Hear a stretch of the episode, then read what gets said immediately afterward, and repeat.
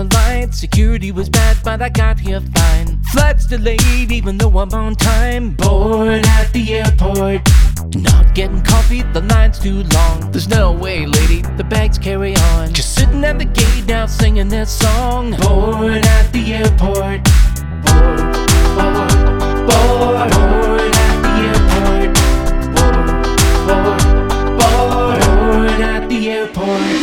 This is a pre-boarding announcement for Board at the Airport. We are now inviting those entrepreneurs with international business interests to begin listening at this time. We remind you that this podcast reflects the personal thoughts and opinions of the authors and does not reflect the view of BDO Canada or its affiliates. This podcast is not a substitute for professional advice, and passengers should consult a qualified professional prior to takeoff. Hi, I'm Michael Madsen, International Liaison Partner for BDO Canada. Welcome to Board at the Airport with Mike. This show is about doing business globally. Whether your business has international presence, is considering an international expansion, or if you're in the middle of revising your expansion plan, then this show is for you. To kick off our podcast, we want to share the story of a startup that had massive potential, innovative ideas, billions of investment dollars, and still failed. This is an episode I call We Work, Not So Much. What do you think when I say workspace? Cubicles, ugly furniture, bad fluorescent lighting, death. Exactly. WeWork. At one time, the world's most valuable startup is the subject of the new series We Crashed, starring Jared Leto and Anne Hathaway. It depicts the dramatic fall of the co-working phenomena on Apple TV. When WeWork launched back in 2010, it was heralded as the future of our working lives. It was the buzzword for a generation of freelancers, startup founders, and mobile entrepreneurs who traded in their work-at-home scenarios or Starbucks laptop sessions for sleek co-working spaces and networking, with free beer on tap. The sharing economy is on the rise. A recent study finds 72% of Americans have used a shared or on-demand service at least once. WeWork offers customized shared office spaces for entrepreneurs.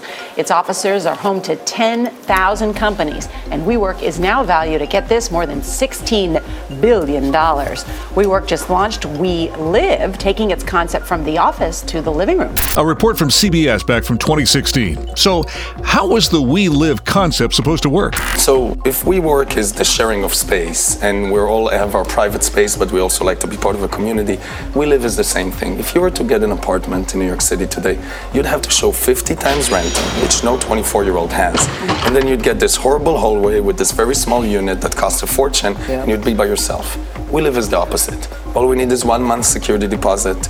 We charge 30 to 40% less than it would cost an apartment, and we give you shared common space. So even though you have your own kitchen and your own bathroom and shower, you can go to a chef kitchen, you can go to a screening room, you have a bar, and you have a lot of like-minded individuals that hang out every night and just share their experiences and prepare for the next day.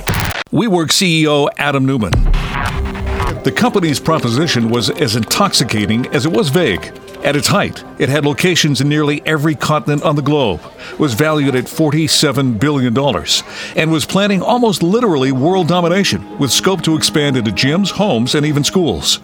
WeWork's planned expansion of the We brand into the personal living space with WeLive stalled at 2 buildings. And in 2021, they handed over management of the 2 WeLive locations in Virginia and Manhattan to the owners of the buildings. WeWork's troubles began in August 2019, when the company's IPO filing revealed it had lost $1.9 billion the previous year and was on track to run through remaining cash. A crippling report from the Wall Street Journal in September raised concerns over how its controversial CEO Adam Neumann managed the company, including possible illegal activities. From the first day that we started WeWork, it was about bringing people together. There's an energy that you feel. That energy is something that's hard to explain. It's something that either you feel it or you don't.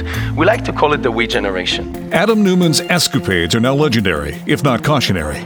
His private jet trips may have involved some incidental transportation of marijuana across international borders. His wife may have fired employees for their bad vibes, and the company may have ended a meeting announcing layoffs with a performance by a member of Run-DMC. SoftBank first made its multi-billion-dollar investment in WeWork in 2017 through its $100 billion Vision Fund, which has also funded Silicon Valley startups like Uber. The Japanese technology giant invested a total of $18.5 billion in WeWork in the lead-up to its failed IPO, which Shark Tank star Kevin O'Leary called in May of 2019. I think he's brilliant. I think he's a fantastic entrepreneur, and he's doing this at the right time because that model has gone bankrupt multiple times before. What happens is you arbitrage the risk of short-term leases with long-term debt. So you go buy a building, you put debt on it, very often variable debt, it may reset every 3 to 5 years. When rates go up and there's an economic slowdown, as in a recession, you go bankrupt. So no, I won't be investing in that, and I've seen this movie many times before. But is he a great entrepreneur? Absolutely. If you invest in that, you should realize that's another money loser right now. And if the economy softens or rates go up, I think you're basically screwed. Under the financial scrutiny required prior to any IPO, the truth was revealed. WeWork was losing a ton of money. Its projections of the size of the market for shared office space was wildly optimistic. The fantasy of WeWork began to unravel, further complicated by several lawsuits hitting the company that year, most of which centered on race and gender discrimination and sexual harassment. Does WeWork's implosion pose a systemic risk? The company went from a $47 billion valuation to near bankruptcy in just 6 weeks. It's been a kind of a phenomenal story to watch. WeWork is facing a cash crunch. It's probably going to run out of money by the first half of next year. How and what is this company going to do if it doesn't hit the public market and raise that money? So what did they do? Days after founder and CEO Adam Neumann stepped down, the company sold his hugely controversial private jet. Next, the company shed the equally controversial 20 family and friends of the founder, including Neumann's wife, Rebecca, who worked at WeWork. Then came the job cuts. By November 2019, the company had cut 20% of its workforce, about 2,400 jobs, and SoftBank, a major investor in Uber and WeWork's main investor, was in control. What has become of WeWork? In October 2021, WeWork finally went public, 2 years after its disastrous first attempt as part of a merger and under new management, far from the chaotic and troubled founder and former CEO Adam Neumann. The plans for a real-life We revolution came to a screeching halt. But this revolution will, in fact, continue as a television show. This is what tomorrow looks like. Let there be lights and wide, open spaces. This isn't a place for people to punch in and out. WeWork's role is to elevate the world's consciousness. WeWork isn't just a company. It's a movement. Joining me is Peter Matutat, National Technology Leader and a partner at BDO Canada. Peter specializes in emerging technology companies, and for the past 2 decades, he has dealt with both public and private tech companies. Peter, welcome to the program. Thank you, Mike. Happy to be here. It's not surprising that the WeWork story is being told through television. This is a real made-for-TV story. Peter, what is your take on this saga? Well, the WeWork story is definitely one with a lot of takeaways and a lot of lessons, and it contains a lot of the elements of the advice we give to our clients and I give to my clients as well. So first off, while everyone knows that the WeWork IPO failed in 2019, let's remember it now is a public company. It went public at $9 billion a couple of years ago, and this month is trading around $5 billion with revenues of $2.5 to $3 billion. While the made-for-TV show was called We Crashed, WeWork is still around. It is still a viable business with a multi-billion-dollar valuation. And I'm going to give you one of my personal maxims that I tell people when I'm talking about tech company valuations. And this is what I apply to startups. I tell people, when they ask me how much is a startup worth, I tell them every startup is worth $3 million. Now, obviously, that isn't true, but let me run the numbers in terms of how I came up to that numbers and how valuation works in the tech space. So a typical startup needs seed money. Typical amount is going to be something like $500,000 to get off the ground and make things happen. So then you come to how much of a company is a founder going to give up for $500,000? It can't be too little or else no one's going to invest. So it has to be at least like 10%. No one's going to invest for less than 10%, but he can't give up too much. Otherwise, he has no further incentive. So he can't give up control in the first round of financing. So ultimately, a typical investment is something around 15 to 20% of the company for $500,000 or about 1/6 of the company. So if someone put in $500,000 for 1/6 of the company, well, the company must be worth $3 million. So every startup is worth $3 million. No one's actually going to buy that startup for $3 million. But what it is the concept of using money as a tool. So the $500,000 is a tool that's being used to build the company. The founder is going to use it to hopefully build something substantial. The investor is hoping that's going to turn into a substantial company, and they're all looking towards the future. So at the seed stage, normal valuation techniques don't apply. You can't simply multiply the $500,000 by 6 to get a valuation. And actually, it's a very high chance that $500,000 is going to disappear. So you just can't apply traditional returns, traditional valuation models in the tech space fundamentally. I have a lot of my CFOs, they come to me and they say, the investors are saying, I just have to spend my money. I feel like I'm going to be just losing money. They're not concerned about profitability. And that's true to a degree. They do care about profitability. They just don't care about profitability today, because what they want to do is they want to see growth, because that's where the real value is going to be. And that's what WeWork was trying to do with all that money they had, once again, taking it to an extreme. Now, WeWork shows what happens when you just say, batten down the hatches, all we want to do is grow. We're going to spend billions and you're going to grow at all costs. They received the billions, tried to grow to take over the world. That was ultimately their goal. Didn't quite happen. So you end up with a bit of a collapse in your valuation from 47 billion, maybe considered, down to the 5 billion that they are today. How does a company know when it is the right time to expand? Key thing, what's the demand for your product? What are your customers telling you? How much do they like your product? Do you think you're going to get customer acceptance beyond your core customer base? At any point in time, you have a certain number of customers. You're starting out, maybe you have 5 customers, maybe you have 100 customers. How do you feel about the effort that's going to be required to obtain those additional customers? What do you think the marketplace is ultimately for your business? And that can help you decide of I think there's a lot of demand here.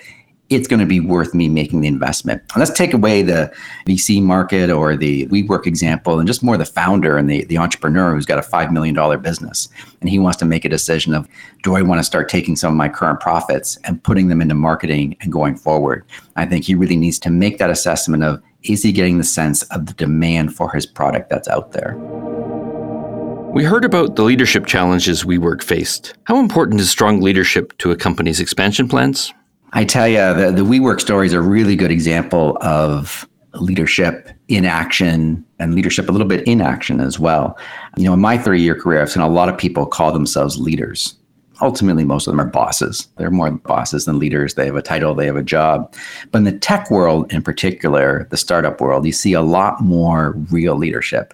That's where I've seen the clearest examples of actual leadership, where you have people who are followers. You don't have employees, you have followers. It's beyond the employer-employee relationship. They're actual devotees. They're people with belief, especially in that 0 to 50 employee stage where the staff really know the founders well. That's where I've seen the truest forms of leadership in my career. And the founder makes such an impact at that stage of the company. And in tech, it can be vision, it can be charisma, it can be sales, it could be just really good coding ability, really good technical knowledge, or all of those factors combined. But that's where that personal charisma can make a huge difference. And it's really important at that stage, when I'm dealing with my clients who kind of fit that mold, is it's really important for them to make sure they have the right focus and understand their influence on the organization as a whole and a difference that they can make. Now, that becomes a lot harder as the organization grows. The founder all of a sudden can't be meeting with all the customers, can't motivate all the staff. And that's where you get to that inflection and that transition point of, once you get past 50 employees, is the founder the right person to be taking the company forward? Peter, you work with a number of tech companies. What advice do you have for any company looking to expand globally? One of the most important things is to think about why you're ultimately going to go global. Why are you going to another country? What it should be, the right answer is you see an opportunity to effectively scale the business. What you don't want to do is multiply the business. Your goal is not to create 10 of your current business in 10 different countries. You want to be able to scale. But in simple terms, you want to make sure you understand why you're going global. In a lot of cases, if you're a Canadian company, you want to go to the US because it's a much bigger market. It makes all the sense in the world. If you're a European company, a lot of times the same thing. You want to go to the US because it's a very big market. And if you're a US company, you want to go global because that's a direction you want to go. But you want to understand why you're doing it. And you want to make sure you've done your research and your homework to understand if it's going to be successful or not. markets are very different around the world, and you want to make sure you have those fundamentals in place to have that work. If companies are currently considering or working on their M&A plan as part of their international expansion, how can we help them? The best thing BDO can do is we do what we do best to help our clients make their lives easier. If you're looking to expand into another country, you're looking to develop an international strategy, your goal is not to grow your finance department. Your goal is not to grow your accounting department. You're going into another country either for development resources or for sales resources. That's where you want to focus your attention. So the best thing you can do is, if you're going into another country, is say, you know what, I'm going to have BDO take care of the back office. I'm going to have them take care of my taxes, my sales taxes, my workers' comp, my payroll, take care of my bookkeeping. Then I'm going to focus on what's important. We have a lot of clients where they know when they come to a new country, they go to the local BDO office, and we're all over the world. Hard to find a country you're going to expand to where BDO isn't already there. And they say, you know what, I want BDO to just take care of my back office for the first 2 years. Let's see what happens after 2 years, and then I can decide how I want to handle things going forward. Thank you, Peter. Peter Matutat, National Technology Leader and a partner at BDO Canada, my guest on this episode of Board at the Airport. Thanks for being part of Board at the Airport with Mike. I'm Mike Madsen. If you like this episode, subscribe to our podcast and connect with us on our LinkedIn group page, Board at the Airport. On our next episode, we came as close as we have ever come in history to a total cardiac arrest, not just of the American economy, but the entire world economy. We'll take you back to the 2008 financial crisis. The Dow fell a record 777 points. Board at the Airport with Mike is powered by BDO Canada. BDO provides tax, audit, and assurance, advisory, and business outsourcing services to companies across all sectors of the economy. We operate from 125 offices across Canada, covering all major business centers, so we can be close to your clients. We are a key member of the BDO Global network that provides business advisory services in 167 countries. And this allows us to meet the needs of clients who are growing and trading internationally. Visit us at bdo.ca.